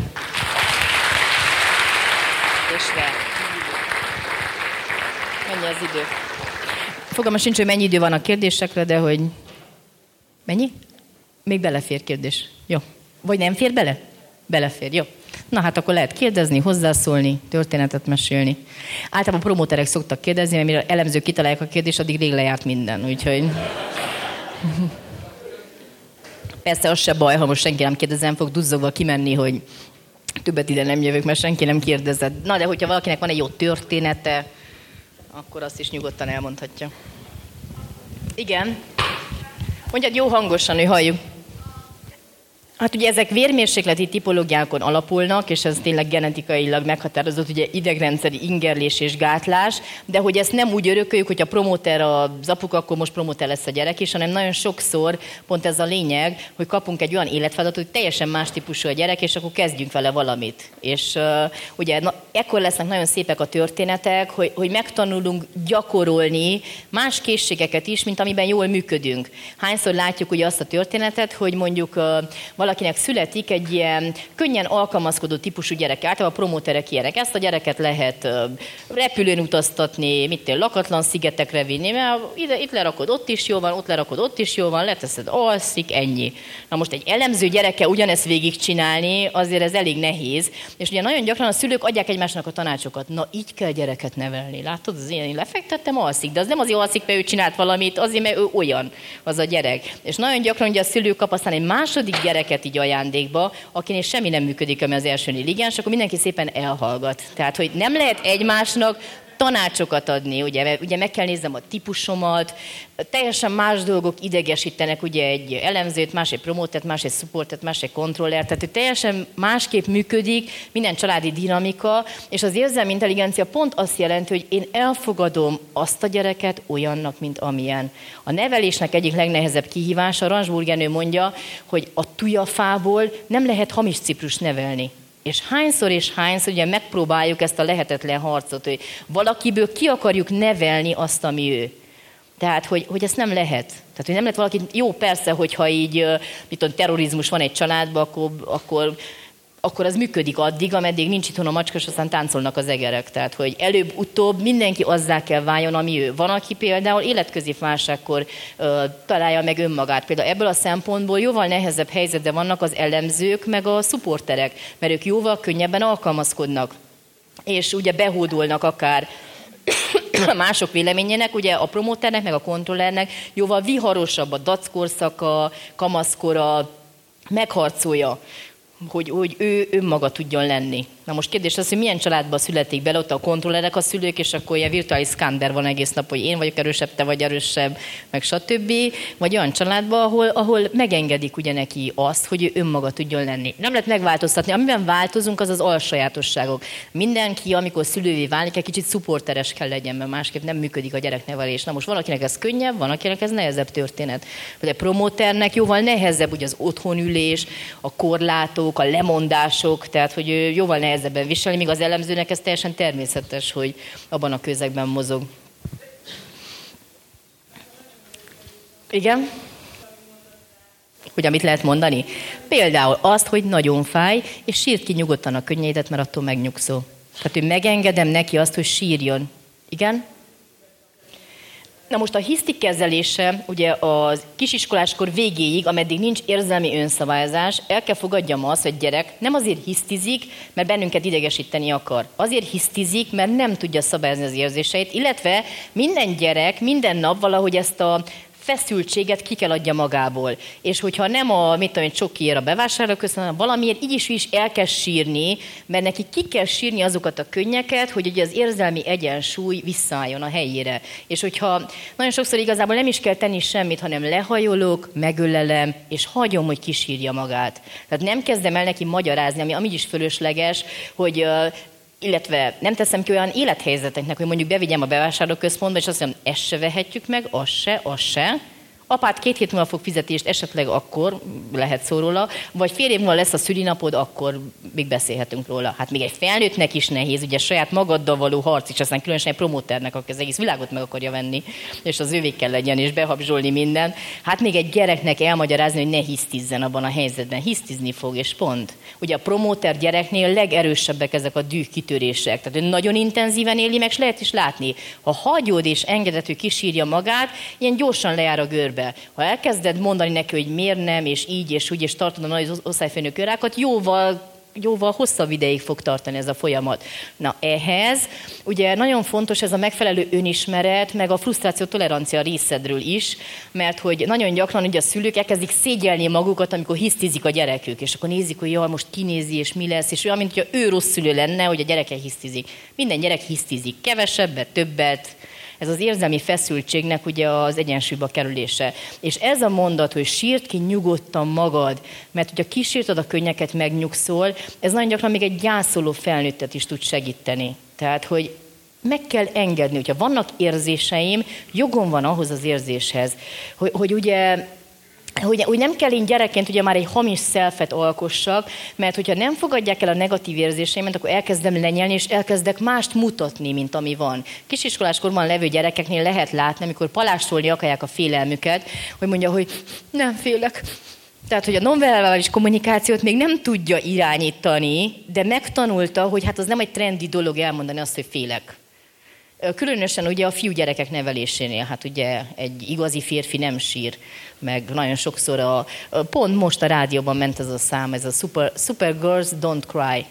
Tehát, hogy miért nem sírhatnak a szuperlá? Mindenki sírhat, sőt, szerintem jóval könnyebb lenne rengeteg helyzet, hogyha megengednénk magunknak azt, hogy sírjunk, szomorúak legyünk, dühösek legyünk, tehát, hogy kimerjen mutatni ezeket az érzéseket, ne kell elfolytani. Mert itt kezdődik ugye az érzelmi nevelés. Itt még volt két kéz, ott is. Na, most nézzük meg a sorrendet. Arra, jó. Mondhatod. A sajátosságnak, tehát a, a kombinációk, az ugye van a Promoter Control Supporter Analyzer, és akkor lehet valaki. Promoter, promoter, az, amit én elmondtam, az a tiszta típus, kisarkítva kicsit karikatúraszerűen, de lehet valaki Promoter Analyzer, Promoter Controller, Promoter Supporter. Tehát minden négy kombinálódhat mind a négyel. És hogyha valaki például promoter analyzer, ez a rendes promoter. Tehát ő van egy, ugye, egy elemző sajátossága, például az ilyen típus nagyon jó ilyen menedzser, asszisztens, tehát ő rendszeresen csinál dolgokat, nagyon gyorsan, de ugyanakkor megvannak ezek a, tehát megvannak hogy a keretek, amikben nagyon jól működik. Például ezt így is, és mindenki ki kell valamennyire alakítsa magában, mert mondjuk promóterként nem mezve a munkaidő, és az, hogy főnök, figyelj, nyolctól kezdődik a munkaidő, én fél tízni hamarabb nem tudok bejönni, promóter vagyok, ennyi de hogy tehát, hogy, hogyha van egy munkahely, van egy kötöttség, akkor muszáj analyzeres legyél. Persze ez nehéz, de így is is ki kell alakítani ezt magunkban.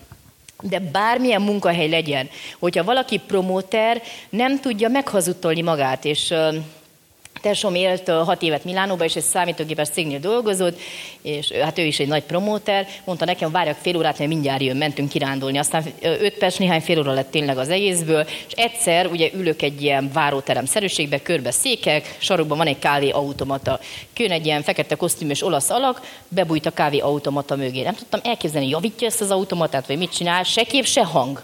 Néztem, hogy van valahol kandika, mert ami mindig így kezdődnek az ilyen jelenetek, az se volt rá pár percre, jön megint egy fekete kosztümös olasz alak, rózsaszín nyakkendőbe, odáll az automata elé, megnyom egy gombot, leereszkedik az a kis lisztrettó, és ahogy így a szájához emelte volna, a másik kiugrotta az automata mögé, és mondta, hogy bú, és ez így fogtas a kávét, így pont a nyakkendőre öntötte, ugye csepeget így lefel ez a fekete lé, volt egy ilyen egy perc ilyen szünet, utána nagy röhögés, jó, hátba vágták egymást, kimentek, hát kiderült, hogy cég vezérigazgatójához, illetve a vezérigazgató helyetteséhez volt szerencsém. Mert ugye Hiába vezérigazgató és hiába főnök, mert promóter, mert ugye előzetes csintevése való visszavágást. A promóterek azok mindig ilyenek. Állandóan ami hülyeségen töri a fejét, hogy mit a munkahelye, mit lehetne csinálni. Például a kiadónál, ahol kiadták a könyveimet, azt csinált, csináltak egy ilyen jelentet, hogy leszcreenshotolták a képernyőjét az egyik pont elemző kollégának, és akkor ugye ment az egéres, próbálta megnyitni az ikonokat, és nem tudta, vagy mit tudom én, mindig van valami hülyeség, ugye a promóterek azok állandóan ezen gondolkodnak, hogy valami izgalom, valami fantázia, tehát hogy munkahelyen is legyen valami, aztán általában az elemzők nagyon-nagyon megsértődnek az ilyen helyzeteken, mert a viccet, hogy a promóter az jól bírja az ugratást, de az elemző az aztán duzzog egy jó ideig, hogy az vele mégsem csinálnak ilyen dolgokat. Tehát, hogy van alsajátosság, és ezek fejlődnek aztán. Kinek mennyire? Mert van, aki egész életében mondjuk szupporter lesz, és soha nem tud kontrolleresen viselkedni. Tehát nem tud határokat meghúzni, nem tud nemet mondani. Hiába fáj a háta, jön a szomszéd, mondja, figyelj, költözők, lecipeljük a szekrényt. Aha, persze. Aztán két hét fizioterápia, nem baj. Hát úgy mégiscsak kell segíteni. Tehát nem tudja önmaga határait ugye megvédeni. Tehát ezek változnak, de bizonyos pontig. Tehát nem lehet valakibe belenevelni, vagy átnevelni. Kialakul a helyzetektől függően, milyen körülmények között, vagy ha szervezi, vagy akkor muszáj kicsit elemző, meg kontrolleres is legyen, mert másképp nem működnek a dolgok például. Jó. Itt voltak mit kérdések, igen? Uh-huh.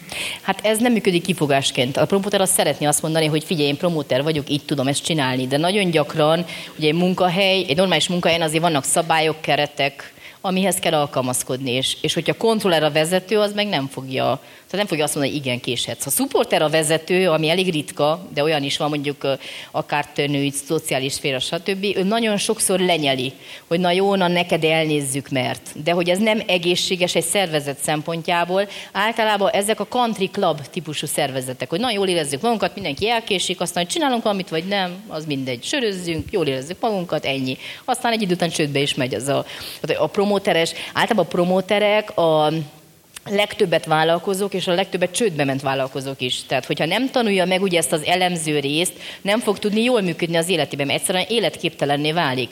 Vannak is olyan személyek, akik egyszerűen nem tudnak beilleszkedni semmilyen sémába, és valahogy hát ilyen életművészeknek nevezik magukat, de hogy ez is irracionális egy idő után. Tehát, hogy az élethez azért mégiscsak elemző készségek is szükségesek.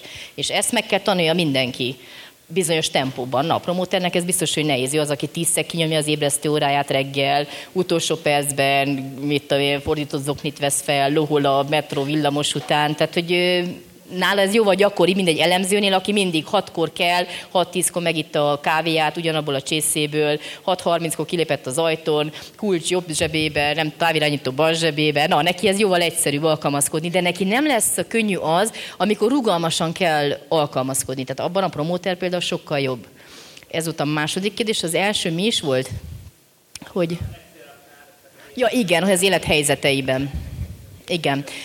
Például ugye a szerepeink azok nagyon meghatározzák, hogy milyen típusú alsajátosságaink vannak. Ugye szülőként kénytelen vagy, tehát jó szülőként, vagy elég jó szülőként, szupporter is kell legyél. Mert nem teheted azt, hogy mondjuk persze van olyan szülés, aki három éves gyerekének így fentről magyarázza, hogy mit kell csinálni. Tehát, hogy valamilyen módon elfogadó is kell legyél. Akkor az olyan élethelyzetekben, amikor a saját határaid vannak veszélyben, muszáj kontroller is legyél. Na, de ez most valakinek sikerül, van, akinek nem. Tehát, hogy mindenikben kellene működni, működni, csak nem mindenki fog tudni működni. De ezért van az, hogy, hogy ezeket mindig kell gyakorolni, ki kell lépni a komfortzónába, kell csinálni egy csomó más olyan dolgot, amire már azt mondom, hogy nem erre születtem, vagy ez nekem nehezebben megy, de hogyha gyakorolom, ez, ez jóval sikeresebben fog működni. Tehát egy promóter is meg fog tudni jól csomagolni, hogyha gyakorolja, és időben megcsinálja, és nem indulás előtt 5 perce. Mert akkor pont egy polgármesterrel beszélgettem, mondta, hogy elment egy tréningre valamilyen, mit tudom én, ilyen elszigetelt helyre, és elkezdett becsomagolni, és számolta, hogy akkor három nap, és akkor betette az alsó nemüket, betette az oknit, és akkor szépen összecsukta a bőröndöt, akkor közben felhívta a barátja, még egy könyvet is betett, de hogy egy kosztümbe, mikor az alsó nemét, az oknit tudta váltogatni, de abban az egy kosztümbe kellett üljön három napig, mert egyszerűen semmi más nem vitt. Tehát, hogy ugye a, a promóter az meg kell tanulja, hogy checklistet készít, kipipálja, mert neki olyan divergens a gondolkodása, hogy bár nyilvánvaló való, hogy mondjuk el kellene vinni, például én jártam egyszer úgy, hogy hogy a határon ugye mi állandóan át kell jöjjünk, és akkor elfelejtettem a útlevelet hozni személyazonosságit, semmit. És volt előadásom, tehát hogy ott volt 500 ember, tehát nem mondhattam azt, hogy bocs, most otthon fejtettem az útlevelemet. Csak szerencsére, hogy ugye ott volt a határős, addig magyaráztam neki, és addig mondtam, hogy a végén azt mondta, na jó, menjek át. És mondom, tényleg átenged? Igen. és akkor utána hozták majd az útlevelemet, hogy tudjak visszajönni az országban. De azóta nem vagyok elemző, de mindig megnézem, amikor indulok. Útlevél van nálam. Mindegy, a többit otthon fejtem, de az útlevelem azért legyen ott. Tehát, hogy mindenki ugye megtanulja. Volt olyan is, hogy ott maradtam Párizsba reptéren, a jeggyel a kezembe. Ráadásul egy árva vasam nem volt, mert a promóter az ugye mindig állandóan költi a pénzt. Az elemző az gyűjti rossz időkre. Ugye van az a vicc, hogy miért van függőlegesen a ránca az elemző homlokán, és viszintesen a promóternek, ugye az elemző férfinak viszintesen, és a, bocsánat, merőlegesen, a függőlegesen, és a, a promóter feleségnek viszintesen. Azért, mert hazajön az elemző férj, és megkérdi, asszony, hol a pénz? Melyik pénz? Na, tehát ez is egy ilyen tipikus konfliktus forrás. Ugye a promóter sokkal jobban költi a pénzt, elemző az gyűjti a pénzt. Na, és ugye ott maradtam Hát volt egy baleset az erőerre, Notre Dame csomópontás persze, én azt nem számoltam be, és meg is voltam győződve, hogy olyan nincs, hogy egy hát repülő csak felszállhat nélkülem, hát az meg kell engem várjon. És akkor ugye az erőer végállomásától még kellett menni egy autóbusszal is, de az nem tudom mennyi percenként jött, úgyhogy én feltettem egy fekete Mercedesnek az ajtóját, bedobtam a csomagomat, és mondtam, most engem elvisz a reptéret. Ez úgy megijedt, szó se jutott. Fogta, szépen elvitt a reptérig, ott átmentem a, a, ugye a határátkelőn is, ott a bőröndőmben, mint Speedy González, azt se tudtam, hova kell menni. Odaértem, és mondták, bár a repülő itt van, de a, ott a kifutópályán nem futkorázhatok egy bőröndel, tehát meg kell válljam, hogy szálljon fel. Tehát azt hittem, nem hiszem el, hogy itt van a repülő, és nem tudok rá felülni. Szépen megváltam, felszáll a repülő, hogy felhívtam a férjemet, ki kezdte tartani nekem az osztályfőnökkel. Anna már megmondtam, hogy érjél oda időben, és stb. És mondom, de mindegy, nincs pénzem, nem tudok hazamenni. És akkor mindegy szőke angyal oda jön hozzám egy nő, mondja, menjek ahhoz az ablakhoz, ő is a múltkor lekéstek kell mondani, van egy ilyen szerződés a társaságok között, hogy ha van üres helyük, akkor feltesznek egy másik repülőre. Úgyhogy fapados járattal mentem Párizsba, bizniszre jöttem haza.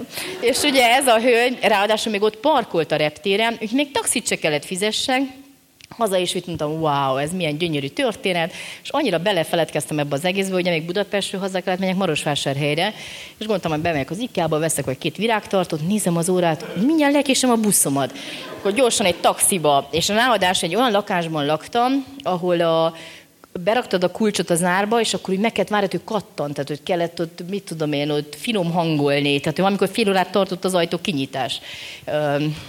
És akkor mondtam a taxisnak, hogy látta Luc Bessonnak a Taxi című filmét. Na, engem olyan gyorsan elvisz a lakásig, hogy gyorsan bemegyek, és gyorsan ki a busz megállóba. És tényleg kinyílt az ajtó, minden, tényleg ment ott a sávokon, váltott, és ugye felhívtam a, a busztársaságot, hogy akkor várjanak meg, mert jövők, tehát valamennyi 10 percet, de ők már ismertek engem, mind a rossz pénz, mert hetente jártam, ugye doktorit Pesten végeztem, úgyhogy mindig utolsó percbe ugrottam fel az autóbuszra, és hallom, hogy olyan nyugodt, megmondta, aha, jó, Mondtam, na, ahhoz képest elég jó kezel ezt a helyzetet, hogy negyed óra múlva érek oda. Oda megyek, és ezek úgy röhögnek, hogy majdnem leesnek a buszra a két sofőr. És nézem, hogy ki se indultak a, ugye onnan hátulról a, a Népligetbe, és mondja, mert te román idő szerint futkorászol Pesten. Jaj, mondom. Tehát egy órával hamarabb odaértem. Na, hát ilyen egy promóter, ennyi. Tehát ezeket a sztorikat tudnám mesélni reggelig, ami sok hülyeséget csináltam. Csak mit csinál egy promóter? Elfáradt saját magától. Tehát nagyon érdekes, nagyon izgalmas, csak úgy elfárad, hogy azt mondja, jó, inkább egy ilyen normálisabb életet szeretnék élni, nyugodtan odaérni, meg stb. De hát, amint a mellékált ábra mutatja, most se számoltuk be az egyórás ugye, áldogálást a határátkelőn. Tehát, hogy soha, a promóter soha nem tud olyan forgatókönyveket gyártani, hogy egy elemző meg tudja ezt csinálni. És ezért jó, hogy kollegiális kapcsolatban, családban rengeteget tanulhatunk egymástól, hogyha nyitottak vagyunk. De hogyha de hogyha megállunk annál, ó, te ilyen kényszeres elemző vagy, és te milyen vagy, te egy mániás promóter, tehát akkor ugye nincs fejlődési lehetőség. Tehát, hogy mindenki kicsit át kell lépjen saját magán, de kérdés az, hogy ki hol tart az önismeretben. Mennyire tudja felvállalni, mennyire tud röhögni a saját hülyességein. Ugye a rugalmas alkalmazkodó képesség ez például pedagógiában is nagyon fontos, mert hogy hány és hány olyan élethelyzet van, például az egyik olyan, hogy diákok odatolták a szekrényt az ajtóhoz, a promóter diákok, hogy a tanár ne jöjjön be az osztályba, nem akartak ellógni, ők ott voltak órán, de hát hiányzónak se tudták beírni, a tanár nem tud beírni az órán. És akkor mit csinál a tanár, ugye? Hát, hogyha ott áll az ajtó és azt mondja, hogy megmondalak az igazgatónak, és lehúzom a maga egy jegyet, ha meg ettől féltek volna, nem, nem rakták volna oda a szekrényt. Tehát, hogy ez reménytelen. És akkor mit csinálta a tanár? Szépen megkerült az osztályt, ugye földszinten volt az osztály, bedobta a naplót, bemászott az ablakon, kiállt az osztály elé, de nem mondott semmit, nem kérdezett semmit, megtartotta az órát. Ezek így nézték, kikerekedett szemek, hogy ez a paradox intervenciónak nevezik. Mikor vége lett az órának, kidobta a naplót, kimászott az ablakon, na soha többet nem zárták ki. Na de ehhez promóteres kell legyém, az elemző lefagy ebben a helyzetben. És a kontroller is elég sokszor fel kell süljön, ameddig visszavesz az arcából. Például szintén pedagógiai helyzet, volt egy kontroller pedagógus, akkor át ordított az osztályba, hogy állandóan konfliktusra volt az osztályba, hogy így a protézisek kilandolt az osztály közepére. Na ezt a helyzetet old meg jól, te itt vagy, se fogadott. Na ezt már elég nehéz kimagyarázni, hát ezek úgy röhögtek, hogy bedöltek a pad alá. És akkor ugye kezdtem mondani, hogy ha akarhattok, akkor... Na ennél már majdnem összepisülték magukat. Tehát ezt csak úgy tudod megoldani, hogy, hogy, hogy nem azt akarod megállítani, hogy nevessenek, mert így is is nevetni fognak, hanem ne rajtad nevessenek, hanem veled együtt. Na és az elegáns megoldás az egyik, hogy felveszed a protézis, azt mondod, na ezt csináltak utánam. És akkor már valahogy jó kijöttél. Vagy azt mondod, hogy hám, hám, most mi megeszlek, vagy mit te mondasz valami hülyeséget. Na de ehhez, tehát hogy ez a helyzet jelenlét, ez nem mindenkiben lesz meg. És lehet, hogy az elemző fél év múlva kitalálja, hogy jé, ezt kellett volna mondjam. Erre csak a promóter lesz képes, mert ő ilyen vág az agya, vagy mit tudom, rááll a hülyeségre. És ez, ezért lehet ugye tanulni, mert ugye, hogyha valakinek van tízezer óra gyakorlása egy területen, ez legyen akár pedagógia bárhol, akkor már tud, ö, tehát hogy tud rugalmasabban váltani, de egyből nem fog tudni. Tehát ez nagyon-nagyon hosszú út, és mindenkinek egy fejlődési feladat. Ezért van az, hogy az önismeret az ugye életünk végéig tart. Nem mondhatod azt, hogy én tökéletes vagyok, és így van jó. Én így látom a világot, te másképp. Ezért működik sokkal jobban a csoportmunka, mint hogyha te egyedül ott oldogatnád a dolgokat. Ezért jó egy munkahelyen. Hát, hogyha van egy promóter, egy kontroller, egy, egy supporter, egy analyzer, tökéletes csapat. A supporter mindenkinek viszi a kávét, ugye hangulat, stb. Mindenkit támogat. Persze a plusz munkát is mind rányomják, mondják, te olyan ügyes vagy, ezeket mi meg tudod. Ő bologat, jaj, igen, igen, ő túlorázik, na, szegényt kihasználják rengeteg helyzetben. Kontroller az, aki ugye hajtja, megmondja a célok, stb. A promoter feldobja a hangulatot, őt viccel, 66 ötletes, az analyzer mindent végigcsinál. Na, ennyi. Tehát, hogy, hogy a projektekben is nagyon jó, hogyha ellentétes típusok is vannak, mert sokkal jobban működik a dolog. Tehát, hogy lehet fejlődni, csak kérdés az, hogy meddig. Tehát nem várhatjuk el egy elemzőtől, hogy teljesen promóter legyen, mert nem lesz soha. Az, hogy fejlődik egy bizonyos pontig, az igen. De így is is az elemző sajátosságai megmaradnak. Van az Amélie, Amélie csodálatos élete filmben. Az első jelentik, az apuka megigazítja a papucsokat, beállítja, hogy az ágy mellett, mit tudom, ilyen szögbe, olyan szögbe, tehát hogy, hogy az elemzőnek mindig is lesznek ilyen dolgai, amikre szereti, mint az autóban ne legyen morzsa, mit tudom én, kezén legyen kesztyű, akkor mit tudom, ez így álljon, úgy álljon. Például az, az elemző, a szülők nehezen tudják a, gyerekekkel járó káoszt viselni. Tehát, hogy fú, ez egy nagyon nagy váltás egy elemzőnek, amikor gyereke lesz, hogy rájön, hogy rennek lőttek a lakásban. Különösen aztán a két promóter gyereke van. Ha elemző gyereke van, az meg a Lego figurákat sorba rakja, rendezi, és ilyenkor kell ugye azt megtenni, hogy amikor a szomszéd promóter gyerek átjön, a féltett játékokat hat polccal fennebb, mert a gyerek fogja síratni fél évig, hogy a kicsi Lego figurájának a bal füle letört, és akkor már nem olyan tökéletes. Tehát, hogy erre mind mindig kell figyelni, hogy akkor kikkel vagyok együtt, mi az igényük, stb. Tehát ez egy folyamatos alkalmazkodás. Na csak ezt sajnos nem nagyon mondják el nekünk. Tehát, hogy gyakran ugye azt hisszük, hogy belemegyünk egy kapcsolatba, és akkor az ideális viszonyok, de hát mind szoktunk általában veszekedni. Ugye a rend és a rendszer, ez az egyik, a másik az idő, harmadik a pénz, és a negyedik az érzelmeknek a megosztása. És mindannyian másképp működünk ebben. Hát én hiába vártam azt a nagy helikopteres forgatókönyvet, csak a leeső rózsákat, csak tangóharmonikás, ma az én férjem székes, az azt mondta, hogy figyelj, én egyszer mondom szeretlek, és az addig érvényes, ameddig elmondom nem szeretlek, pont. Na ez volt nálunk a lánykérés, na mert hát ő ilyen, és pont. Tehát, hogy ő nem sokat beszél, de mondjuk megcsinálja dolgokat. Tehát, hogy ne legyenek irracionális elvárásaink helyzetekbe, ez a lényeg. Mert lehetnek, csak akkor elég nagyokat fogunk csalódni. És nem csak mi felnőttként nevelünk gyereket, hanem a gyerek nevel bennünket elég jó szülő és elég jó felnőtt. A gyerek feladja a leckét elég jól, és figyeljük csak meg, és legyen ez a zárszó, egy gyerek nem kell járjon kommunikációs tréningre. Tudja, kit hogy kell felidegesíteni a legjobban. Kitől mit kell kérni, hogyan. Kitől kell elkérezni buliba. Minden tud a gyerek. Tehát, hogy annyira zseniálisan ráérez ezekre a helyzetekre, hogy hihetetlen. Tehát ő rengeteg, hogy a gyerektől lehet ugye ilyen jó kis stratégiákat ellopni ezekben az élethelyzetekben. Köszönöm szépen a figyelmet.